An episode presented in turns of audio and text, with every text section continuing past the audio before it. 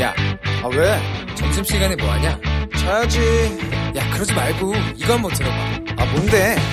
지금 당장 라디오를 켜봐 나른한 오후 깨울 시사 토크쇼 모두가 즐길 수 있고 함께하는 시간 유쾌하고도 신나는 시사 토크쇼 오태훈의 시사본부.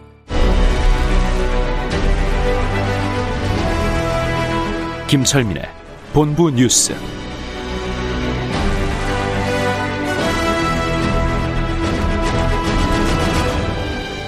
KBS 제1라디오 오태훈의 시사본부 2부 시작합니다. 이 시각 중요한 뉴스들 분석해드립니다. 본부 뉴스, 뉴스 핵심 짚어주시는 분입니다. KBS 보도본부의 아이언민, 김철민 해설위원과 함께합니다. 어서 오세요. 네, 안녕하세요. 김철민입니다. 예. 법정 최고 금리 연 24%였는데 이걸 20%로 내리는군요. 예, 그렇습니다. 이제 금융위원회하고 여당이 오늘 오전에 당정 협의를 거쳐서 합의를 한 상황입니다. 그래서 예. 예, 금융위원회가 발표를 했는데요. 그 현재 저금리 기조가 계속되고 있는 상황이고 또 신용 등급이 취약한 서민들의 금리 부담을 덜어주기 위해서 현재 24%인 연 24%인 법정 최고 금리를 4% 낮춰서 음. 20%로 내리기로 이제 합의를 했고요.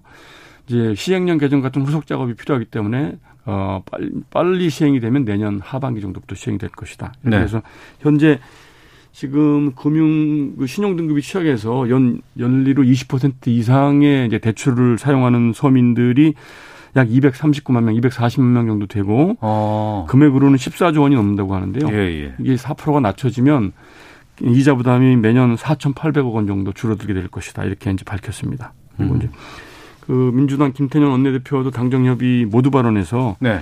현재 그 한국은행 기준금리가 0.5%인데 네. 어, 이런 상황에서 최고금리가 24%라는 건 말이 안 된다. 시대착오적이다. 이렇게 이제 발표, 밝혔고요. 이 저 법정 최고금리 인하와 별개로 또 그 햇살론처럼 그 저신용자들 대상으로 하는 정책 서민금융 상품 이것도 한도를 이제 공급을 늘려서 네, 이제 연간 2,700억 원 정도 더 추가로 확대를 하겠다 이렇게 발, 어, 발표를 했습니다. 네. 어, 피해자답지 않다는 이유는 성추행 무죄가 아니다라는 대법원 판결이 나왔다고 하는데 이게 예, 예. 무슨 오늘- 내용이에요? 이게? 오늘 대법원 3부에서 나온 판결인데요. 예. 성추행 피해자가 네. 피해자답지 않게 행동을 했다는 이유로 음. 성추행 가해자한테 무죄를 판결한 것은 잘못된 것이다 법리적으로 아, 이제 이런 내용으로 이제 대법원이 판결을 내리고 2심 판결을 파기를 해서 이제 돌려보낸 음, 사건인데요. 네.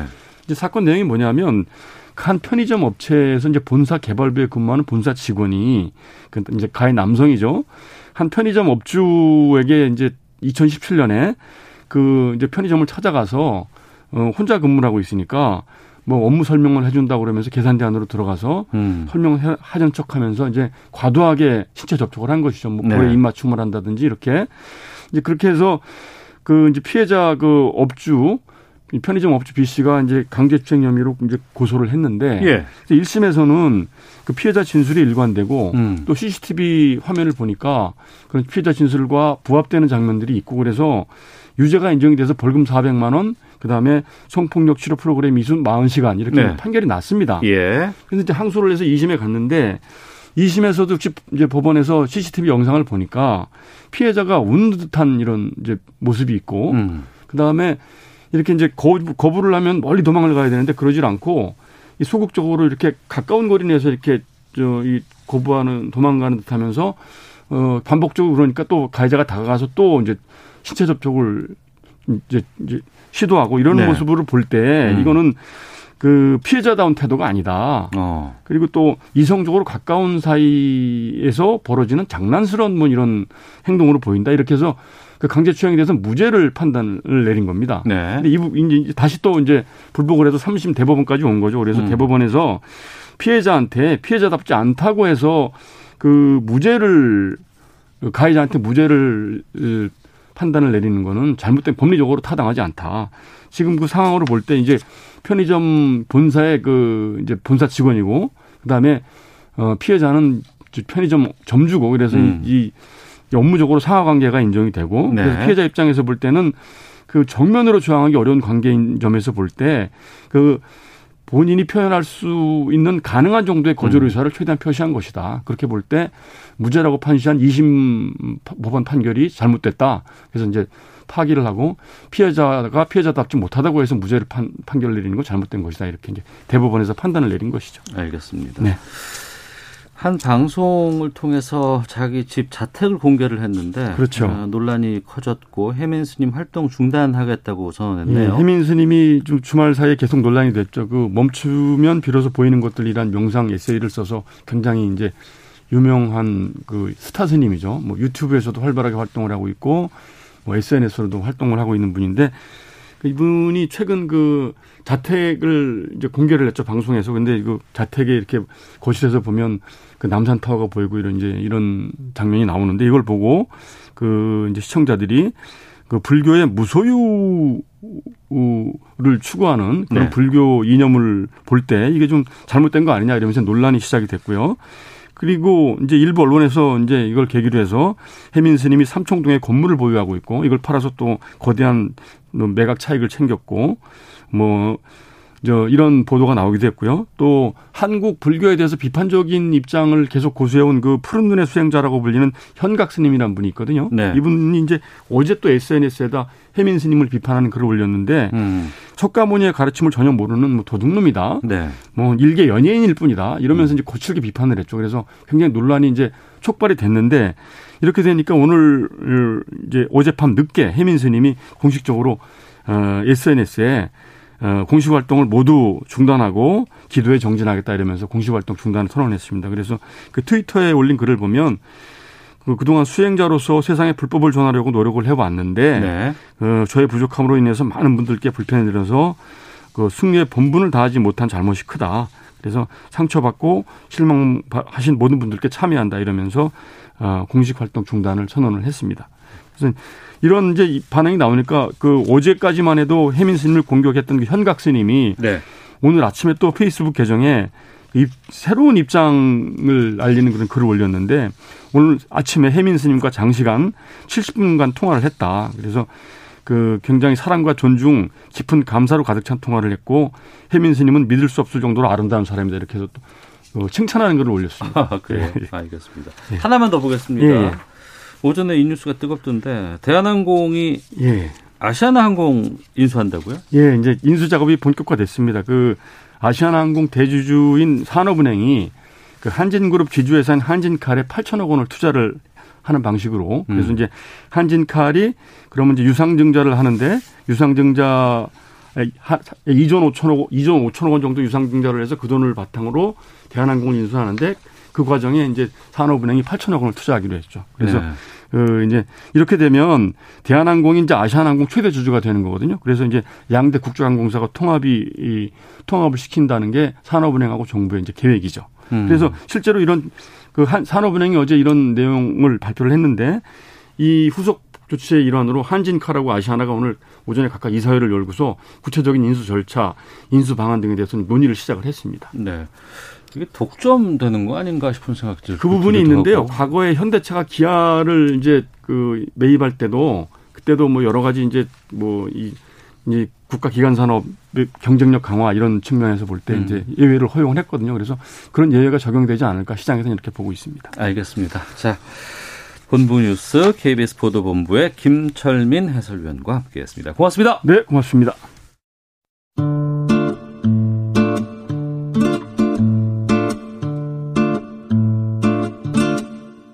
오태훈의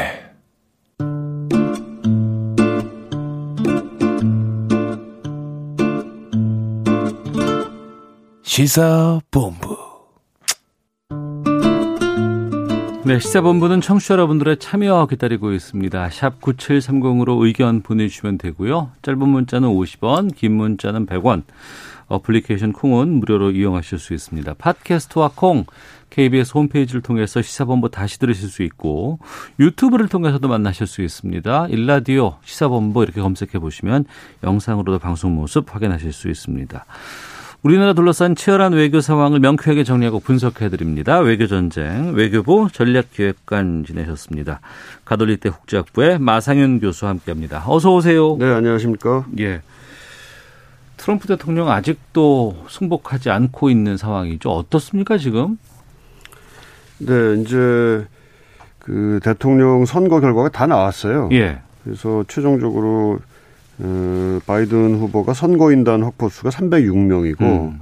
트럼프 대통령이 232명이니까 74명 차가 났고 네. 공교롭게도 2016년도 대선 때 힐러리와 어, 힐러리 클린턴 후보와 어, 트럼프 당선자의 그 선거인단 획득 수와 똑같습니다. 어. 그게 똑같은 건데 이제 뒤집힌 거죠. 네네.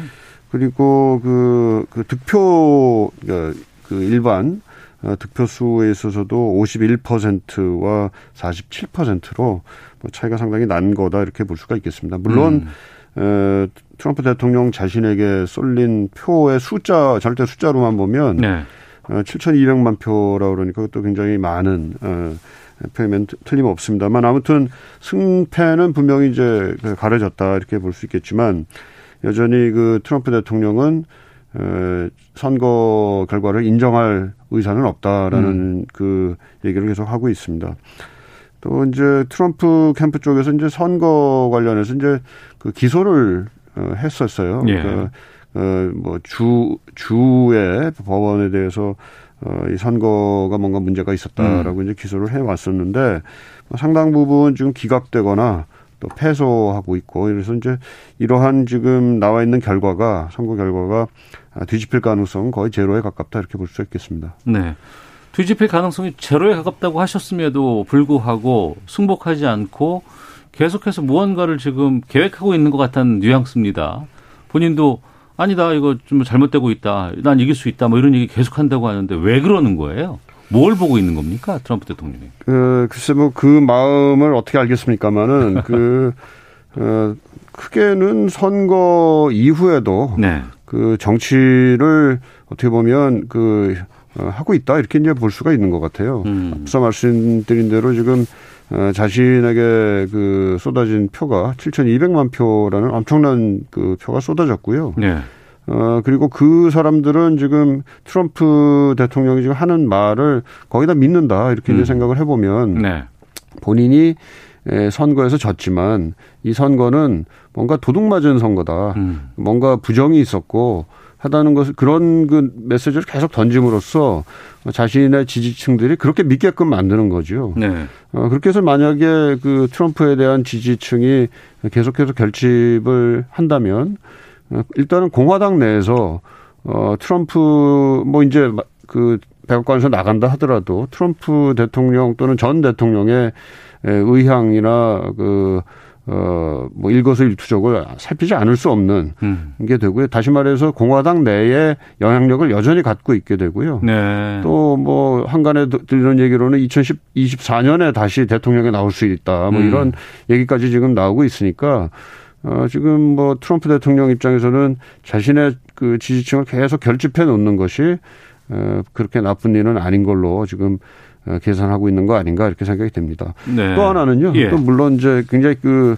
직접적인 얘기지만 어, 트럼프 대통령이 지는 걸 싫어하잖아요. 어. 뭐- 지는 거 좋아하는 사람 누가 있겠습니까? 그런데 아주 그 아주 집착이 강할 정도로 어. 예를 들면은 우리가 그 전에 그 2차 대전 그 어, memorial 네네. 기념비를 가, 가지 가야 되는데 거기를 뭐 억지로 갔다. 왜안왜 왜 억지로 가느냐? 그랬 왜안 가느냐? 억지로 가느냐? 그랬더니 아 거기는 다 그 패배자들이 지금 있는 데 아니냐. 음. 뭔가 그 전, 전사를 하- 했다거나 전쟁에서 다쳤다거나 하는 사람들도 뭔가 어, 그 경쟁에서 진 사람 어, 그렇게 말하면 안 이렇게까지. 얘기를 해서 예, 예. 상당히 그 저 구설수에 오른 적이 있거든요. 어. 그러니까 루저가 되는 것을 에, 극도로 싫어하는 뭐 이런 그 개인적인 성향도 있는 것 같습니다. 그래서 예. 이러한 요인들이 합쳐져 가지고 선거를 지금 안 졌다. 어, 뭐 졌다 하더라도 그것은 어, 빼앗긴 것이다, 도둑 맞은 것이다 이렇게 지금 얘기를 하고 있고 그러한 그 얘기들을 지금 트럼프 지지자들이 에, 계속 믿을 가능성이 높다라는 음. 점에서 상당한 그 아문이 예, 그 지금 미국 정치에 지금 들여지고 있는 것 아닌가. 뭐 당장의 그 선거 결과에 영향을 미친다 안 미친다 문제가 아니라 어, 앞으로 2년 뒤에 있을 어, 중간 선거, 의회 선거죠. 그리고 또 4년 뒤에 있을 대선까지도 영향을 미칠 수 있는 그런 요인으로 지금 이게 잠재돼 있, 잠재될 가능성이 좀 있다 이렇게 봅니다. 네. 그러면은 바이든 당선자의 경우에는 지금 트럼프 대통령의 임기는 내년 1월 19일까지로 알고 있습니다. 그때까지 대통령 되기 전까지는 인수위도 꾸려야 되고 어, 내가 누구한테 맡길지 이것도 좀 알아봐야 되고 해야 되는데 지금 그저가 못 하고 있다면서요. 아, 그 인수위는 이제 꾸렸고요. 예. 그리고 이제 그 내가 그 새로운 그 행정부에서 누가 뭘 맡고 이런 것도 지금 어 생각 구상을 하고 있다고 합니다. 예. 에, 그런데 이제 인수위 활동에 있어서 지장을 받게 되는 게 우선은 그 행정부의 그 공무원들하고 음. 그 접촉을 해야 되는데 그래서 현재 어떠한 정책을 취해, 취하고 있었고 그 상황은 어떠하고 이런 등등을 파악을 해, 해야 되잖아요. 네. 그동안에 이제 정책 공약을 가지고 있었을 텐데 그것을 구체화하고 음. 또 어 뭐또더 개발할 것은 더 개발하고 어, 보완할 건 보완하고 이러한 그 작업들을 지금 해야 되는데 네. 그 작업을 어, 못 하고 있는 거죠. 어. 예, 행정부의 협조가 없으니까. 예, 예. 또 이제 중요하게 지금 지적이 되는 것이 그 대통령 당선인에게는 어, 매일 그 국가안보 상황과 관련된 이제 정보 브리핑이 이루어지게 돼 있습니다. 네. 근데 그것도 지금 제공이 안 되고 있다. 그러니까 음. 그 물론 그, 그 일상적인 것이야 뭐 언론을 통해서도 많이 알겠지만 그 그것을 넘어서는 중요한 그 어, 뭐 첩보 정보들을 대통령은 알고 있어야 되고 네, 네. 또그곧 대통령이 될 돼야 할그 사람도 그것을 알고 있어야 이제 거기에 그 상황에 맞게 예, 대처를 할 텐데 그러한 그 정보 보고도 지금 어 제공이 되고 있지 않다 이런 점은 어떻게 보면 미국의 국가 안보에 있어서도 상당한 그 어, 위험을 제기하는 요인이다 이런 지적이 있습니다. 예. 이번에 대통령 선거와 함께 이제 상원, 하원도 선거를 치르지 않았습니까? 그렇죠. 이 결과는 어떻게 됐어요? 네, 완전히 다 지금 끝난 상태는 아닌데요. 네. 우선은 그 어, 상원을 보게 되면 상원은 총 100석인데 네. 그 6년입니다. 임기가 상원 의원은. 네. 그래서 2년마다 그 3분의 1씩 나눠서 선거를 하거든요. 예, 예. 그러니까 100석 중에 이번에 3분의 1인 33석을 대상으로 선거를 했는데 에, 지금까지 나와 있는 결과는 민주당이 46석, 음. 그리고 무소속이 2석, 어, 그리고 공화당 50석 이렇게 돼 있고 나머지 지금 두 석이 지금 비어 있는데요. 네. 조지아주에서 이제 선거한 선거를 했는데 에, 조지아 주법에 따르면은 에, 과반을 넘겨야 이제 인정이 됩니다. 그래서 이제 어. 결선 투표를 지금 1월에 지금 남겨놓고 있는 상황이고요. 네. 어, 만약에 여기서 민주당이 이긴다면 그, 어, 어, 48석이 되고 무소속이 혹시 이제 민주당에 조금 더 가까운 편이 된다면 어, 50대 50 어. 이렇게 돼서 그 상원의 그 캐스팅 보트가 이제 상원 의장격인 그 부통령에게 돌아가거든요. 그렇게 되면 좀, 어, 그 국가 경영을 하는 데서 조금 그 수월하게 생, 수월할 수가 있는데 네. 만약에 그렇게 되지 않았을 경우에는 상원이 여전히 이제 공화당 수중에 이제 남아있게 됩니다. 다음에 그 하원의 경우에는 450, 아, 435석인데요. 네. 여기는 그 임기가 2년이니까 2년마다 전체 다 435석 전체를 이제 에, 새로 뽑는데요. 여기도 조금 아직 그 개표가 진행 중인 13개 의석이 있습니다. 근데 이걸 빼놓고 보게 되면 민주당이 지금 219석을 확보를 했어요. 그래서 네. 어, 과반이 218석이기 때문에 일단은 과반 의석은 확보를 했다. 음. 이렇게 볼 수가 있는데요. 그 선거하기 직전에 보게 되면은 민주당 의석이 232석이었거든요. 예. 그러니까 그거에 비하면은 지금 그 뭐 좀 더 늘 가능성도 있지만은 일단 지금 현재까지는 지금 의석이 13석이 줄어 있는 상태입니다. 음. 어, 그걸로 봐서는 어, 전체적으로 그 어, 의회 안에서 그 바이든 대통령 선거 네, 대통령 선거에서는 민주당 대, 어, 후보가 상당히 에, 그래도 어, 그 표차이를 벌리면서 당선이 됐는데 네. 그러한 그 결과가 의회 선거에서는 그대로 반영은 안 됐다 음. 이렇게 볼 수가 있겠습니다. 네. 그 미국 하원이 그 한미 간의 동맹을 강화하자는 내용의 결의안을 뭐 지금 본회의에서 표결 처리한다는 얘기도 있던데요. 네, 그 18일 오전 10시에 이제 하원 본회의가 이제 예정이 되어 있습니다. 예. 아, 그중 그때 이제 결의안 두 건이 이제 한미 동맹과 관련돼서 이제 상정이 됐다는 얘기인데 그 결의안 내용을 보면은요. 그 한국 이 이제 미국과 함께 민주주의 그리고 자유 경 자유시장 경제 그리고 인권과 법치주의 이러한 가치를 어, 공유하는 동맹국이다라고 이제 규정을 했고요. 네. 어, 이러한 한국과 그 여러 가지 그 외교 뭐 안보 경제 관계를 더욱더 어, 돈독해야 된다 뭐 이런 음. 내용을 담고 있습니다. 그리고 어, 인도태평양 지역 얘기가 또 나오는데요. 네. 어, 인도태평양 지역에서의 평화 안보를 증진하기 위해서는 어, 한미 동맹이 중요한 역할을 어, 지금 현, 현재까지 하고 있고 앞으로도 해야 된다 이런 음. 얘기도 이제 내용에 들어가 있습니다. 네. 그 트럼프 대통령 때 참 우리가 힘들었던 게 이제 한미 방위 분담금 협상 이것도 지금 지지부진했고 또 이게 그렇죠.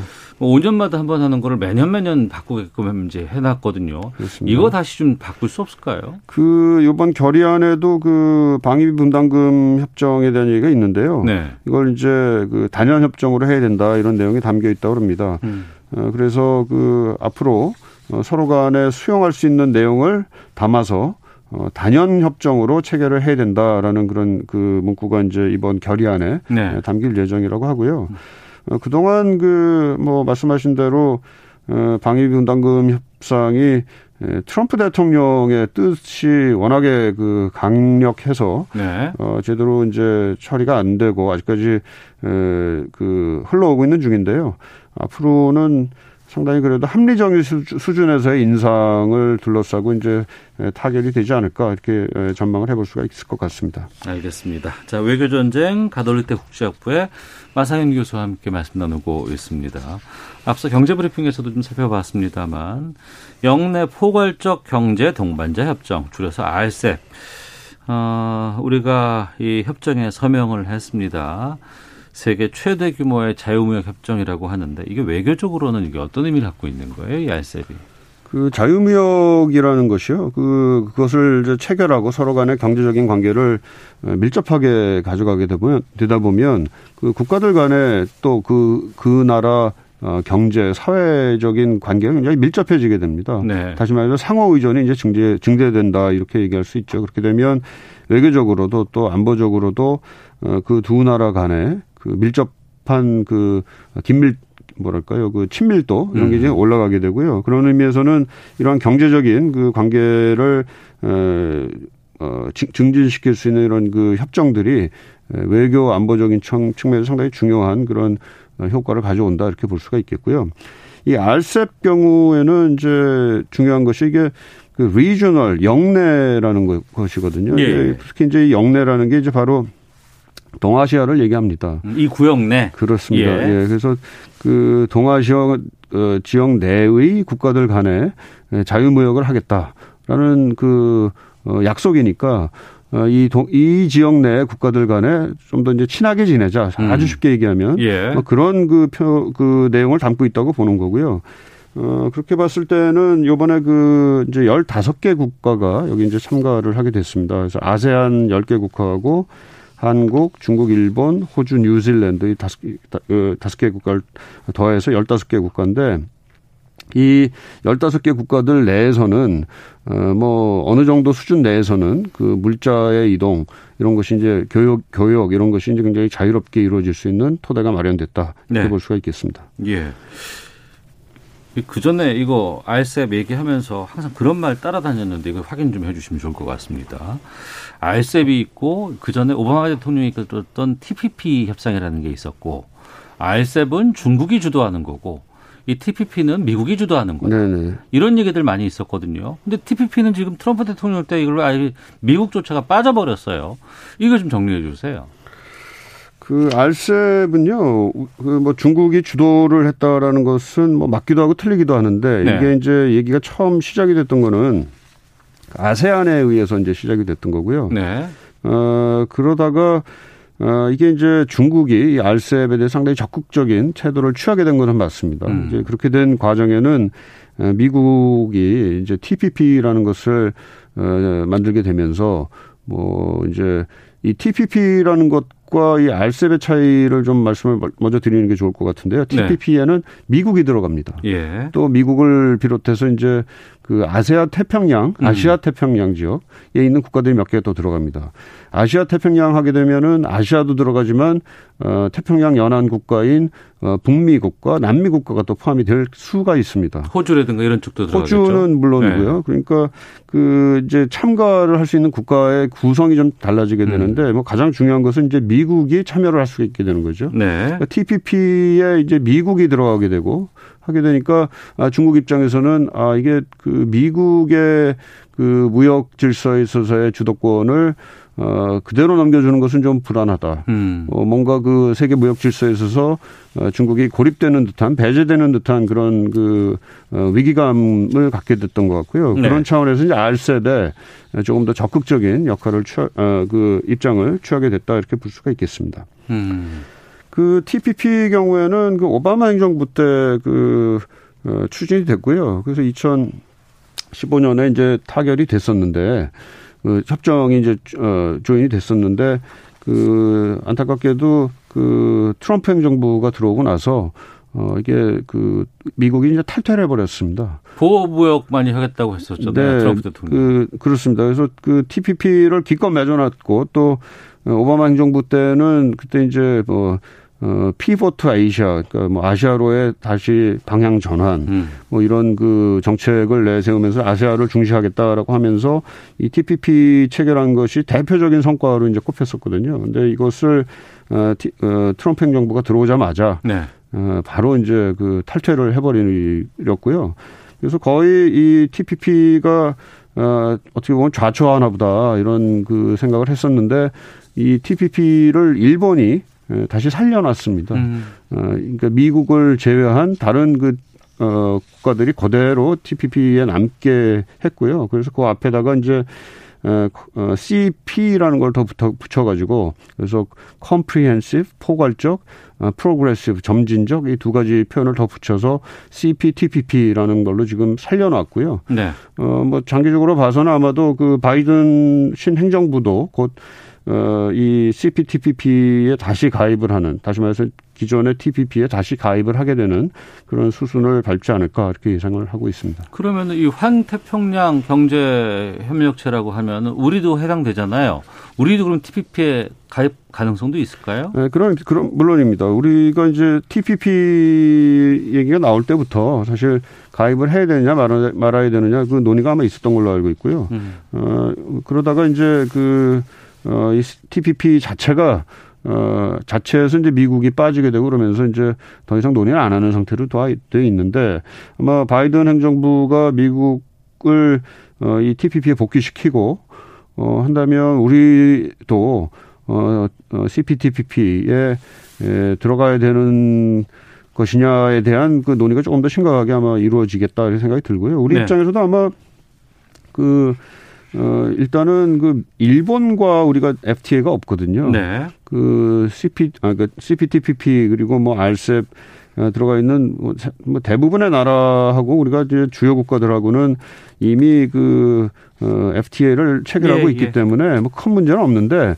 어, 이 일본과의 문제가 지금 있습니다. 어, 알셉도 이제 일본과 새롭게 어떻게 보면 음. FTA를 맺는 효과가 있고 또 어, CPTPP에 들어가게 되면 또 일본과 새롭게 이제 그 FTA를 맺는 효과가 있죠. 물론 그 알셉보다는 C, 어, TPP가 조금 더 그 관세 어, 관세를 포함한 또는 비관세 장벽을 포함한 그 자유화의 정도가 더 높기 때문에 네. 이러한 것 들에 따르는 그 어, 득실 관계를 좀 따져봐야 될 필요는 있는데 네. 그 북미 지역과의 그 교육을 자유화함으로써 우리가 얻는 그 이익이 분명히 있기 때문에 아마도 우리도 그 가입을 장기적으로 해야 되지 않을까 이렇게 생각이 됩니다. 알겠습니다. 외교 전쟁 가톨릭대 국제학부의 마상윤 교수와 함께했습니다. 오늘 말씀 고맙습니다. 네, 고맙습니다. 헤드라인 뉴스입니다.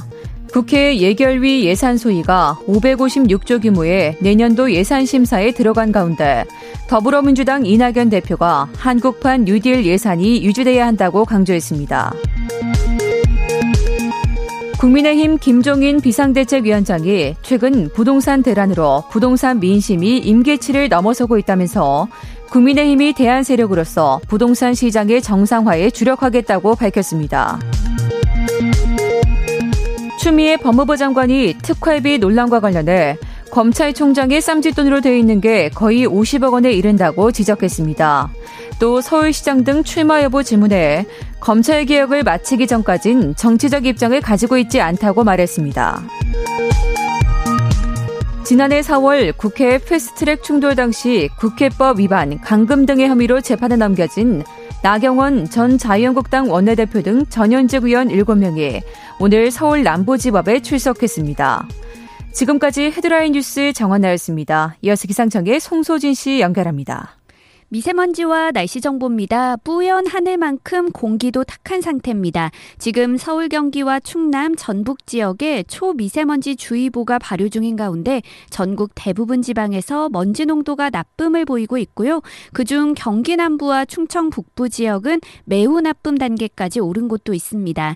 국내에서 발생한 먼지가 계속 쌓이고 있고 차츰 중국발 미세먼지가 추가로 더 들어오면서 오늘 전국 대부분 지방에서 종일 미세 미세먼지 농도가 나쁨을 벗어나지 못할 전망이니까요. 각별히 주의하시기 바랍니다. 오늘 전국에 가끔 구름이 많이 끼겠지만 강원 영동 중 북부 지역은 저녁 한때 비가 조금 오겠습니다. 한낮 기온은 서울 대전 19도, 대구 제주 20도, 광주 22도 등으로 평년 기온을 5도에서 10도 가량 크게 웃돌며 포근하겠습니다. 현재 서울의 기온은 17.1도입니다. 미세먼지와 날씨 정보였습니다. 이어서 이 시각 교통 상황을 KBS 교통정보센터 오수미 씨가 전해드립니다. 있습니다. 네, 이 시각 교통정보입니다. 먼지 때문에 시야가 매우 흐립니다. 앞차와의 여유 있는 안전거리 확보와 또 차내 공기 순환 모드를 내기 순환 모드로 설정해 두시면 좋겠습니다. 현재 경부 고속도로 부산 방향은 죽전부터 신갈 분기점까지 정체가 되고 있는데 사고 때문입니다. 신갈 분기점 부근에서 4차로를 막고 화물차 사고를 수습하고 있습니다. 반대 서울 쪽으로도 오산 부근에서 역시 화물차 관련한 사고가 발생해 3, 4, 5차로가 차단돼 있고요. 이 여파로 안성 분기점부터 5km 구간에서 정체가 극심합니다. 또 기흥 부근에서의 정체는 작업을 하고 있어서 그렇고요. 같은 서울 방향 영남권에서는 건천 부근과 도동 분기점 그리고 충청권에서는 금강 부근까지 구간 구간 공사의 영향으로 속도가 안 나고 있습니다. 광주 원주간 고속도로 상황입니다. 대신 나들목 진출로에서 화물차가 넘어진 사고가 있었는데요. 경기 광주와 원주 쪽 양방향에서 차량이 만나는 지점입니다. 처리가 오래 걸리고 있어서 각별히 주의를 해주시기 바랍니다. 지금까지 KBS 교통정보센터였습니다.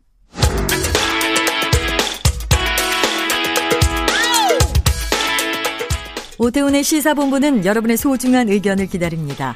짧은 문자 50원, 긴 문자 100원의 정보 이용료가 되는 샵 9730, 우물정 9730번으로 문자 보내주십시오. KBS 라디오 앱 콩은 무료입니다. KBS 라디오 오태훈의 시사본부. 지금 여러분은 대한민국 라디오 유일의 점심 시사 프로그램을 듣고 계십니다. 네, 월요일입니다. 주말 동안의 이슈를 정리하고 이번 주에 가장 눈여겨볼 소식들 살펴보는 시간입니다. 시사구말리 문화일보의 이현정 논설위원 나오셨습니다. 어서 오십시오. 네, 안녕하세요. 오마이뉴스 박정호 기자도 함께하십니다. 안녕하십니까? 안녕하십니까? 예. 공수처 추천위원회가 아, 초대 공수처장 최종 후보 두 명을 선정하기 위한 회의를 지난주에 했습니다만 합의에 이르지 못했고 어, 수요일 18일에 다시 논의를 한다고 하는데 먼저 그 지난 금요일 회의였나요? 어떻게 그 논의가 좀 됐었는지 공개가 됐는지 궁금하기도 한데요, 윤정도 소리님. 지금 이게 이제 18일 열리는 회의가 세 번째 회의거든요. 세 번째인가요? 그첫 예. 번째 회의에서는 이제 각 지금 참여하고 있는 법무부, 법원행정처, 뭐 이제 그다음 변협, 그다음에 이제 여야 이런 데서 이제 각자 후보군들을 가지고 오자. 음. 라고 했고 그다음에 이제 지난 회의 때 이제 후보군들을 제시를 했지 않습니까? 그 후보군은 10명으로 그렇습니다. 제시를 했는데 예. 그 이와 관련해서 이제 여러 가지 감론을박이 있었던 것 같아요. 즉 뭐냐면 어 어떤 그 인물에 대해서 추가적인 정보가 좀 없다. 누군지 잘 모르겠다. 네, 정, 어. 보에 대해 좀 더 면밀하게 살펴보자. 예. 라는 의견과 함께 또 일부 추천 위원들은 여야가 추천한 사람들은 좀 편향성이 있기 때문에 음. 이걸 제외하고 네. 변협이라든지 법원 행정 이쪽에서 어, 제시한 사람들만 가지고 논의하자. 어. 뭐 이런 또 안도 제출했었고요. 예. 어 그러다가 사실은 논의를 하다가 결국 이제 추가적인 정보가 더 필요하다. 개개 인물에 대해서 어 이렇게 추천을 그냥 함부로 할 수 없다 라는 이제 의견이 지난 회의 때 부각이 되면서 다시 이제 이번 주 어, 수요일 날 음. 어, 이런 부분을 이제 회의를 하겠는데 아마 이제 여당에서는 그 이게 마지노선이다라고 네. 제시를 하는 것 같고 어. 야당 입장에서는 어 이거 뭐 더 논의해봐야 된다라고 해서 사실은 지금 어 아마 야, 여당 같은 경우는 이게 이제 계속 끌어질 경우에 고의적인 이제 지연 전술이다 이렇게 음. 판단해서 지금 추가적인 입법을 하기로 이제 그 한 상황이고 야당 입장에서 보면 어, 지금 청와대에 이제 특별감찰관 제도가 있었는데 그 특별관 임명하고 있지 않거든요. 그 문제라든지 어쨌거나 좀 시간을 끌어보려고 하는 그런 전략이 지금 맞부딪히는 상황 같습니다. 네. 수요일에는 뭐 두 명 압축이 될까요? 어떻게 보세요? 글쎄요, 쉽지 않아 보입니다. 예. 쉽지 않아 보이고요. 이번 2차 회의 때도 보면 민주당 쪽 얘기를 들어보면 뭔가 2차 회의 때 후보군이 좀 추려지는 분위기로 갔다고 해요, 맨 처음에는. 음. 근데 회의가 거의 끝날 때쯤에 추가 자료 요청이 나왔다고 합니다. 네. 그러니까 이 자료 요청을 미리 좀 했으면은 그것까지 논의하면서 후보군을 추리는 쪽으로 갈 수가 있었는데 갑자기 요청이 들어와서 안 됐다는 거예요. 이런 걸 볼때 어, 국민의힘 쪽의 추천위원들의 목적은 이렇게 해서 지원하는 데 있는 게 아니냐. 음. 이렇게 민주당 쪽에서는 주장을 하고 있거든요. 네. 18일 회의도 잘 안 되고 결국에는 어, 이 공수처법을 개정하는 방향으로 그러니까 야당한테 있는 비토권을 좀 없애는 그런 음. 쪽으로 가지 않을까 그렇게 예상됩니다. 네. 그러니까 민주당은 빨리 공수처를 출범해서 활동을 하고자 하는 입장인 것 같고 국민의힘은 계속해서 지연 작전을 지금 펴고 있는 것 같은데 그러니까 지연 작전을 펼 때 민주당 쪽에 어떤 쪽은 법을 개정해서 아, 그냥 직접 뽑을 수 있게끔 바꾸겠다는 입장인 것 같습니다. 연내 그렇죠. 출범 두 분은 어떻게 보고 계세요?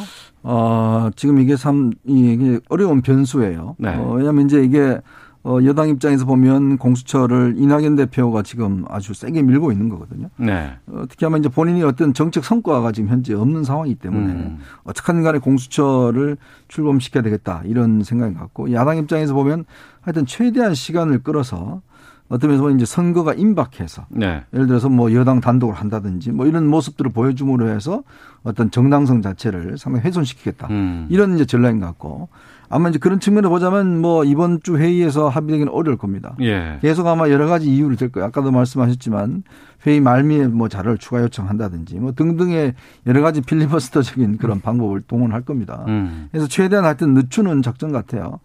어, 그렇지만 이게 이제 마냥 언제까지만 할 수 있을 것인가. 예. 특히 이제 연말 이제 국회, 정기국회 끝나가는 시점이기 때문에 이 연말 정기국까지는 아마 야당, 여당도 뭔가 이제 결단을 해야 되는 시기가 오는데 문제는 이거를 결단을 해서 법을 통과시키자니 자칫 이게 지금 공정성 논란 출범부터 있을 것 같고 사실 여당으로부터 뭔가 추가적인 것들 그래서 아마 제가 볼 때 물민 협상을 통해서 특별감찰관 제도 또 국정조사 문제라든지 뭐 등등 이러한 것들 가지고 좀 정치적인 타협을 시도할 가능성도 저는 있다고 어, 봅니다. 정치적인 타협 가능성도 네. 좀 말씀해 주셨는데요. 박정우 기자는요?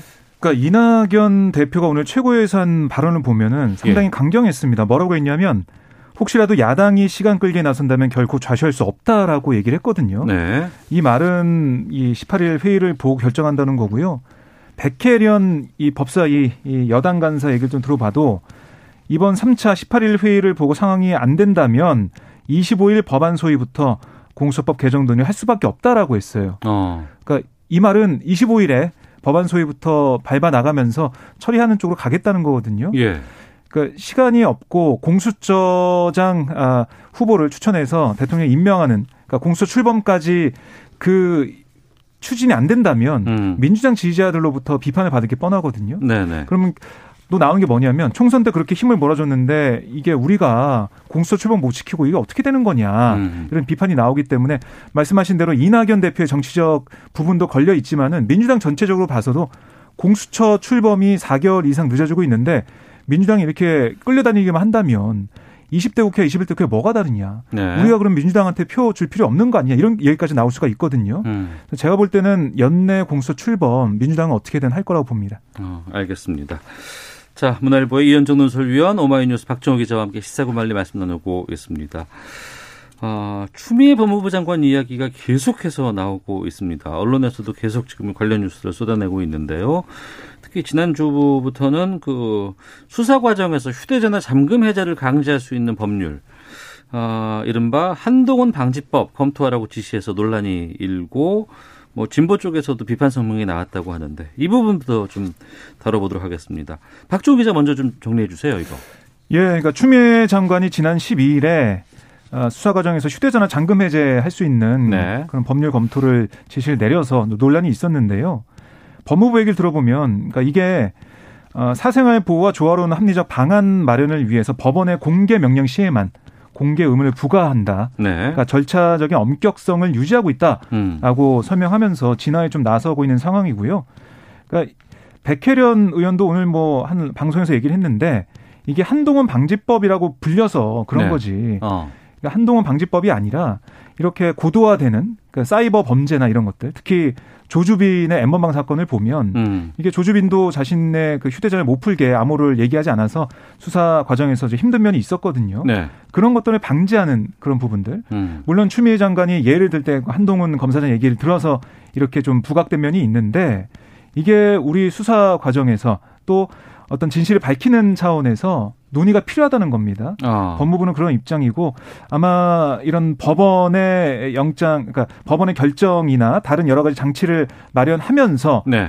어, 이런 휴대전화를 좀 열 수 있는 그런 방안으로 가지 않을까 이렇게 음. 볼 수가 있겠습니다. 디지털 범죄가 확산되고 있는 추세기 때문에 이게 나온 거지 한동훈 어, 검사 때문에 이걸 만든 건 아니다 이렇게 얘기가 좀 나오곤 있는데 어떻게 보세요, 아니, 그럼 그때 이야기하지 왜 지금 이걸 어. 이야기를 합니까? 그러니까 결국 오해받을 짓을 지금 하고 있는 것이죠. 예. 자, 예를 들어서 지금 민주당 같은 경우는 예전에 테러 방지법을 박근혜 정부 시절에 통과시킬 때 필리버스터를 했어요. 네네. 그때 왜 필리버스터 했냐면 정보기관이 예를 들어서 어떤 강제로 개인의 서류라든지 이런 걸 볼수 음. 없도록 하기 위한 그때 이야기를 했고 그때 추미애 장관도 발언자로 나섰습니다. 네. 즉 국가 권력이 개인의 사생활이나 이런 걸 함부로 침해해서는 안 된다는 거거든요. 아시겠지만 예전에는 뭐 고문을 통해서 자백을 받아냈지만 지금은 사실은 모든 정보가 이 휴대전화에 있습니다. 네. 그러면 휴대전화를 강제로 연다는 거는 실질적으로 예전에 어떤 알라노골 시대에 고문하는 거하고 지금 아, 마찬가지예요. 음. 자, 그래서 우리 헌법에도 보면 이 저 당사자는 자신의 불리할 진술을 할 수 있는 권리가 있습니다. 네. 이게 방어권을 주는 거거든요. 아시겠지만 조국 전 장관 지금 계속 묵비권 행사하고 있어요. 그 아무런 이야기 하지 않습니다. 왜냐하면 음. 자신에게 불리한 진술을 하지 않을 권한이 헌법적으로 보장돼 있고 또 이것 자체가 형사법적으로 진술 거부권이라든지 다 보장돼 있습니다. 자, 그러면 이런 부분들을 하는 거는 결국 검찰의 능력이죠. 네. 당국의 능력입니다. 음. 휴대전화를 압수수색할 수 있지 않습니까? 그러면 그걸 푸는 거는 과학수사 역량을 키우는 방법이에요. 음. 그렇게 하지 않고 제일 편한 방법인 그럼 추가적으로 법을 만들어서 이걸 안, 푸, 안 가르쳐 주면 뭐 징역을 얼마 더 때린다든지 이런 식으로 하겠다는 것인데 과연 이게 지금 민주당의 정신에 맞는가? 네. 또 추미애 장관이 본인이 처음에 취임하면 이야기했던 피해자 인권 보호 뭐 이런 측면에서 맞는가라는 문제를 제기하고 싶은 거예요. 오죽했으면 지금 민변, 참여연대, 변협, 그다음 모든 법률 단체들이 다 안 된다라고 지금 성명을 내겠습니까? 네. 그러니까 결국 자가당착적인 법이다. 음. 저는 민주당도 빨, 빨리 이 법은 좀 손절해야 된다고 봅니다. 예. 게다가 지난 12일 국회 예결위에서 추미애 장관과 아, 또 정성호 의원 간에 정성호 의원이 지금 국회 예결위원장 맡고 있거든요. 네. 어, 여기에서 좀 이야기가 좀 오갔다고 하는데 네. 정도껏 하라는 얘기가 있었다고요? 그러니까 이 당시에 국민의힘 박형수 의원이 네. 추미애 장관의 법무부 특수활동비를 관련해서 네. 질의를 했습니다. 음. 어, 추 장관은 이영렬 전 서울중앙지검의 돈봉투 만찬 사건을 꺼내 들면서 네. 서로 고성이 오갔는데 계속 공방이 이어지자 정성호 위원장이 다른 것은 말씀하지 말고 질문을 듣고 답변해 달라. 음. 그러면서 정도껏 하세요 좀 뭐 이렇게 추장관에 강하게 제지를 했습니다. 네. 그러니까 이게 뭐 회자가 될 수밖에 없는 게 어떻게 보면은 추미애 장관 민주당 출신이고 정성호 의원도 민주당 소속 의원인데 추 장관의 답변에 대해서 정도껏 하세요라고 이렇게 제지한 것 자체가 어, 좀 과하지 않았냐, 음. 뭐 이런 민주당 지지자들의 비판도 있었죠. 네네. 그래서 뭐 정성호 위원장이 자신의 SNS에 원활한 의사 진행을 위해 딱 한마디 했더니 하루 종일 피고, 피곤하다. 음. 아, 상식과 상식과 합리가 통하는 세상이 돼야 된다. 이런 글을 올리기도 했습니다. 예. 그뭐 추미애 장관도 사실 어떻게 보면은 공개 편지를 쓰면서 그러니까 정성호 예결위원장이 공개 편지를 썼죠. 그렇습니다. 예. 좀 어, 해명이랄까요? 음. 그런 설명을 좀 하기도 했어요. 예. 그 친애하는 정성호 동지에게라는 그런 제목의 장문의 글을 올렸는데 음. 어, 이렇게 피곤하게 해서 민망하고 송구하다 네. 사과를 하면서 그러니까 국무위원으로서 자리가 바뀌면서 볼 때 우리 국회가 좀 바뀌어야 될 부분도 계속 있었고 그러니까 인신공격하고 망신주기 이런 걸로 이어져서 거기에 대한 어 지적이나 아니면 거기에 대한 반박을 하느라고 뭐 이렇게 되는 상황이 있었다라고 음. 또 해명을 했습니다. 네. 법무부와 검찰 간의 갈등도 있었고 지금 그 야당과의 갈등도 있고 지금 여러 가지 예결위에서도의 얘기들도 좀 나왔습니다. 국민들이 좀 많이 피곤하다는 얘기들 많이 하시는 것 같긴 어, 하더라고요. 저, 도 솔직히 피곤합니다. 아, 그러세요? 매일 이걸 어, 다루자니 사실 근데 보면 사실 이게 법무장관의 자리가 이제 법치를 담당하는 자리이기 때문에 예. 그만큼 또 엄중한 자리죠. 더군다나 지금 지난 이 국회에서의 이 모습은요. 어, 그날 상황을 보면 이 좀 전에 말씀하셨지만 국민의 박형수 의원이 이 검찰국장을 예결에 소위해서 불러서 음. 이 특활비 어떻게 쓰고 있냐라고 네. 물으니까 검찰국장이 뭐라고 이야기했냐면 아, 이 지금 직원들끼리 뭐 나눠서 쓰기도 한다라고 이야기를 했어요. 그런 진술이 나왔습니다. 그래서 그걸 근거로 해서 자, 지금 그러면 지난번 저이 대검의 특활비 그 감사를 했는데 문제는 지금 법무부에도 10억 있지 않냐. 근데 그걸 어떻게 쓰고 있느냐 라고 묻는데 질문도 끝나기 전에 모욕적인 질문이라고 음. 이제 추미애 장관이 막 반발하면서 아니 내가 질문도 안 끝났는데 왜 자꾸 그러냐. 그래서 정성호 위원장이 질문 좀 듣고 하시라고 그렇게 네. 이야기를 한 거예요.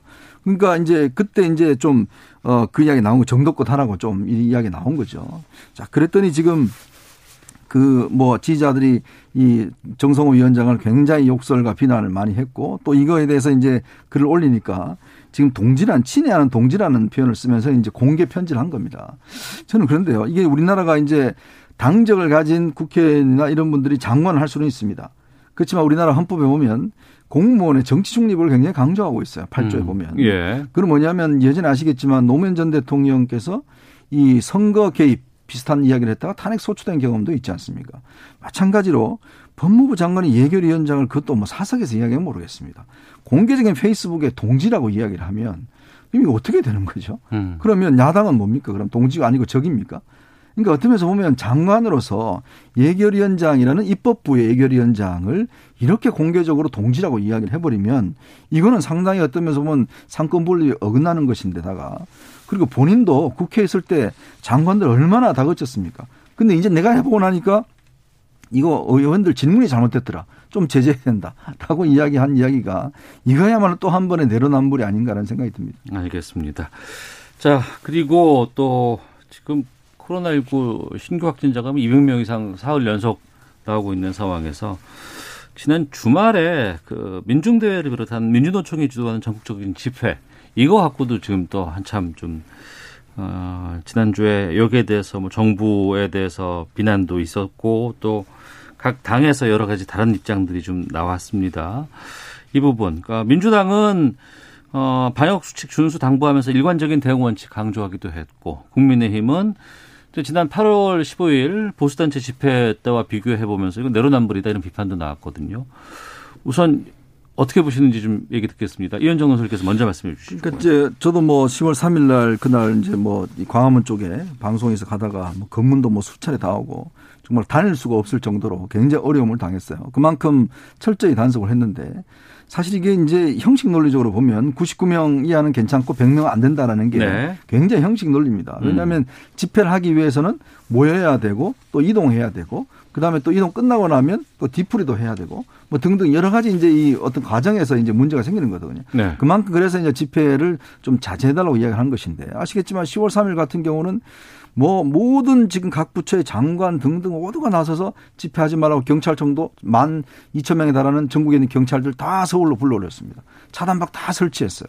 자, 그랬는데 이번 같은 경우는 그냥 허용해 줬단 말이죠. 음. 그 어떤 면에서 뭐 이게 1단계이기 뭐 때문에 그렇다고 이야기를 하는데 예. 실제 하루 확진자는 그때보다 훨씬 더 많았습니다. 음. 자, 그러면 우리가 K 방역이라고 이야기를 하고 방역 이야기하는 게 굉장히 중립적 정책 중립성을 중요한 거예요. 그래야지만 국민 누구나가 따르지 않겠습니까? 네. 근데 보수 집회는 만약에 오늘 보수 집회를 했는데 오늘 확진자가 더 늘어났어요. 그럼 또 뭐라 그러겠습니까? 그런 문제를 보면 저는 이게 방역 문제는 정말 여야를 넘어서서 네. 이 부분은 정부가 좀 공정하게 하고 있다라는 음. 인상을 줘야지만이 국민들이 좀 이게 신뢰하고 따르지 않겠습니까? 예. 그게 또 뭐 집회 바로 하기 바로 전에 무슨 하지 말라라는 또 대통령 메시지 나오고 하니까 이거는 좀 너무한 거 아닌가 음. 그런 생각이 듭니다. 박정우 기자는요? 그러니까 이게 기본적으로 보면은 음 코로나19 사회적 거리두기가 아, 단계 바뀌었습니다. 이 네. 단계별로 어, 그 밖에서 모여서 할 수 있는 그 숫자가 바뀌어가지고요. 100명 미만은 모일 수 있는 그런 상황이 됐고요. 그리고 지난번 8.15 때와 뭐 개천절 그 당시를 보면 광화문 그 광장 주변에 모여서 사실 서울시에서 집회를 하지 말라는 그 장소에 그곳에 모였기 때문에 뭐 경찰이 계속해서 막고 차벽도 설치하고 그런 부분이 있었거든요. 음. 이번에도 그 여의도 공원에서 집회하면서 예. 국회 앞에는 차벽을 세웠습니다. 어. 그런 부분들은 어떻게 보면 같다고 볼 수가 있고요. 그리고 문재인 대통령을 포함해서 정세균 총리 또 여당의 지도부 대변인 등등 계속해서 집회를 하지 말아달라 자제해달라고 요청을 했어요.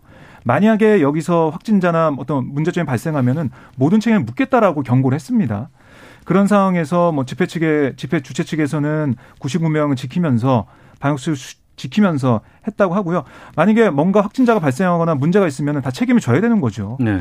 그러니까 어떻게 보면은 지금 그 당시에 광화문이라는 지역 또, 어, 뭐, 부각되는 그런 것들이 계속 뉴스로 보도가 되면서 내로남불이라는 비판이 나왔던 거지, 지금 하나하나 따져보면 달랐던 게 없다고 보여집니다. 네. 자, 아, 그리고 한 주제만 더 보고 마치도록 하겠습니다. 지난주에 뜨거웠던 이제 여론조사가 이제 그 윤석열 검찰총장이 일일이하더라 뭐 이런 얘기들 또 계속해서 지금 했었는데 아, 김종인 그 국민의힘 비대위원장이 대선 출마 주자로 세 사람을 언급해서 주목이 되고 있다고 합니다.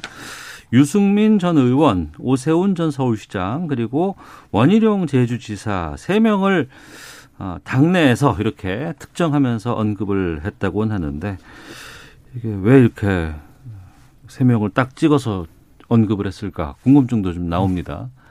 윤정 노설님께서는 네. 어떻게 보고 계십니까? 사실 지난번에 이 이제 그 모여서 네. 왜 우리는 좀 안 띄워주느냐 이런 이야기를 볼면 소리를 많이 했어요. 자꾸 아. 뭐, 어, 뭐 사람이 없다 뭐 예. 이런 이야기만 했지 실제로 지금 내부에서 하겠다는 사람들한테 전혀 지금 띄워주고 있지 않다 위원장이. 네. 그래서 그런 부분들 또 오세훈 이제 전 서울시장 같은 경우는 그래서 지금 뭐 원탁회를 구성을 하겠다 대선 주자들로 해서 음. 이제 그런 움직임도 있었고요.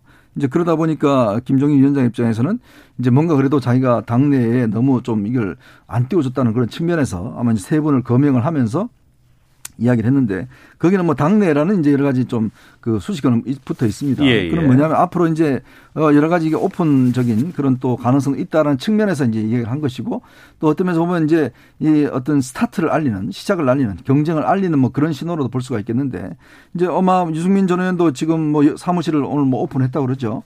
또 원희룡 지사도 마찬가지로 지금 뭐 대선 출마 선언을 했고 네. 오세훈 전 서울시장은 아마 어 서울시장으로 나갈 가능성도 저는 있는 것 같아요. 아 그래요? 네, 지금 뭐 어. 뭐 굉장히 주변에서 지금 요청을 하고 있다고 하니까 예, 예. 본인이 어디로 갈지 아직 결정 안 했지만은 그런 가능성들 아마 뭐 음. 뭐 서서히 이제 어, 이 국민의힘 내부에서도 뭔가 이제 이 대선 주자와 서울시장에 대한 좀 움직임이 있는 게 아닌가 싶습니다. 네.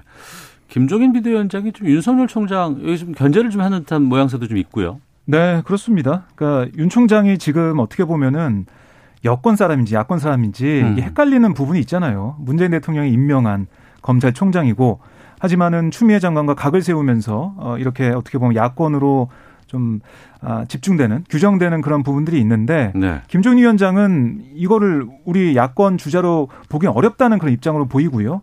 당내에서 대선 주자 이렇게 세 명 언급한 걸로 보면 윤 총장도 지금 대선 주자 뭐 여론조사 잘 나오고 있지만 정말 대선 주자가 되려면 당으로 들어오든지 음. 그러니까 그만두고 정치하겠다고 하면서 당으로 들어오든지 그렇게 해야지 우리 대선 주자지 그렇게 하지 않으면 우리가 받아들일 수 없다. 이건 이제 선을 그어서 얘기하는 거고 또 안철수 대표한테도 시간을 주는 거죠. 네. 우리 대선 주자는 이렇게 세 명이나 있기 때문에 음. 안 대표도 대선 주자 하고 싶으면 들어와라. 네. 그 시그널 계속 주는 모습으로 보입니다. 그리고 어. 홍준표 전 아, 홍준표 의원 같은 경우는 예. 지금 우리 아무런 어, 홍 의원한테는 생각이 없다. 음. 이걸 또 시그널 주는 걸로 보입니다. 예. 그 김종인 비대위원장이 바이든 그 당선자 보고서 어 좀 기대를 한다 뭐 한다 이런 얘기들도 있는데 그건 네 어떻게 보고 계세요?